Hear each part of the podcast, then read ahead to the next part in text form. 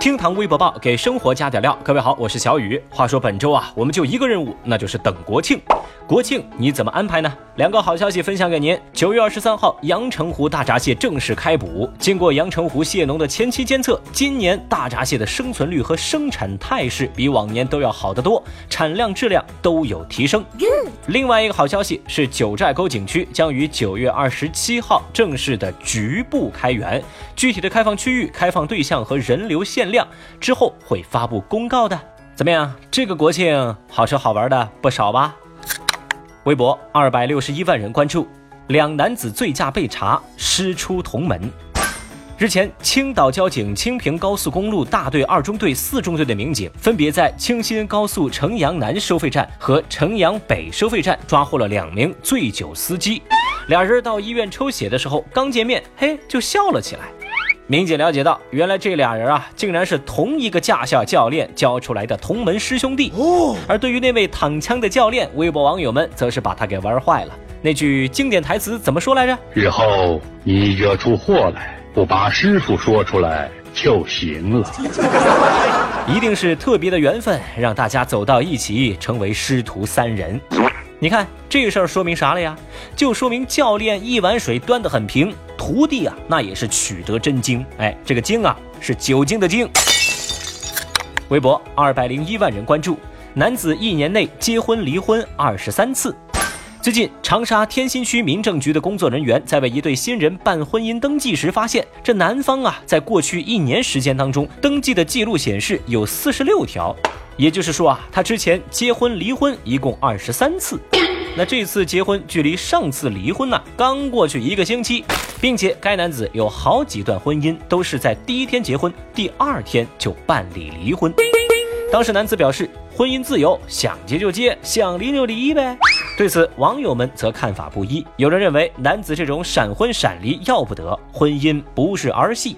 但也有人觉得呀，只要不涉及公共利益和国家利益，结婚离婚就是别人自己的权利，其他人管不着。还有网友则遗憾地表示，有的人1年找23个，有的人23年找不到1个，真的很心塞啊。小雨在这儿呢，就拿自个儿的小人之心来猜一猜这名君子的职业，您是房产中介还是倒卖车牌的呀？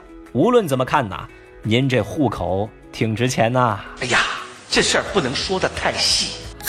微博192万人关注，男子装修拆了5面承重墙。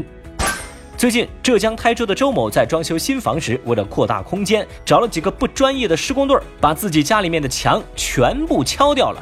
重点是，他把家里头5面承重墙全部拆光光。这一下那是吓坏了同一栋居住的邻居们。民警到场之后呢，联系了相关部门修复承重墙，并且紧急安置了其余的住户。目前，这个周某因为涉嫌危害公共安全被刑拘。那科普一下啊，承重墙一旦被敲掉，那么整栋楼的结构就可能失衡，即使再砌回去也恢复不了了。这栋楼啊，很可能从此变成危房。您说说啊，这屋主和施工队那也是天才啊，一个真敢想，一个真敢拆。有人就说嘛，这就是和文盲法盲做邻居的危险性。还有网友点评说，周某一个改变整栋楼价值的男人呢。小雨我就在寻思哟，就周某这脑子跟胆子是怎么买得起房子的呀？我不能想象。微博161万人关注，饥饿时做的决定不理性。最近，根据《心理学通报与评论》这个杂志的消息说，邓迪大学的研究人员发现，人在饥饿的时候更偏好短期收益，饥饿时做的决定可能会被营销人员所利用，牺牲自己更加美好的未来。因此，饥饿时不建议进行购物，或者说跟养老金或者是抵押贷款的顾问进行交谈。很多人呢，因为减肥等原因进食，这样呢就会影响自己关于重大问题的决策。简单来说，就是研究人员认为，人在饥饿时做的决定并不理性。但是啊，有网友立马反将一军，表示哦，饥饿的时候去吃饭这个决定是不是也很不理性啊？也有人说啊，难怪双11要在0点开始，又饿又困的人们一冲动不就清空购物车了吗？小雨我就发现呢，这个真相啊，其实咱先辈们早就知道了。古有怒从心头起，恶向胆边生的说法。仅有乔布斯 Stay hungry, stay foolish 的名言呐、怪不得有个词儿叫饭圈啊，这就指的是那些吃饱了撑的做出的正确选择嘛，对吧？微博116万人关注，小伙儿花18000相亲见了4人。29岁的何先生至今没有谈过恋爱。今年6月份，他浏览了世纪佳缘网站，接到电话说他们那边有女孩符合何先生的标准。那么在销售人员的劝说之下，他给了网站18800，成为 VIP 会员。在9月19号，合约就结束。何先生啊，花了这么多钱就见了4位女生，其中3位留了微信。而何先生说啊，这3位女性呢，他没信心能够牵手成功。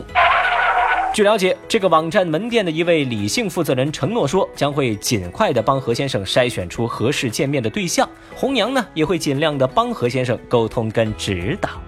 何先生的遭遇引起网友的热议，有人觉得这就是相亲网站套路太深，小伙儿别那么认真；还有人则认为遇到真爱确实难，相亲不顺要玩完。Oh no！ 怎么说呢？这何先生啊，他是花了18000啊，只见了4个人。我觉得这事儿啊，就当是交学费了吧，对吧？毕竟何先生，你迟早会明白，这谈恋爱啊，它就是一门艺术。因为学过艺术的人都知道，这玩意儿啊，它烧钱。你他娘的还真是个天才！好了，以上就是今日份厅堂微博报。如果您觉得咱这个节目还有点意思，欢迎您点击订阅。明天我们再聊，拜拜。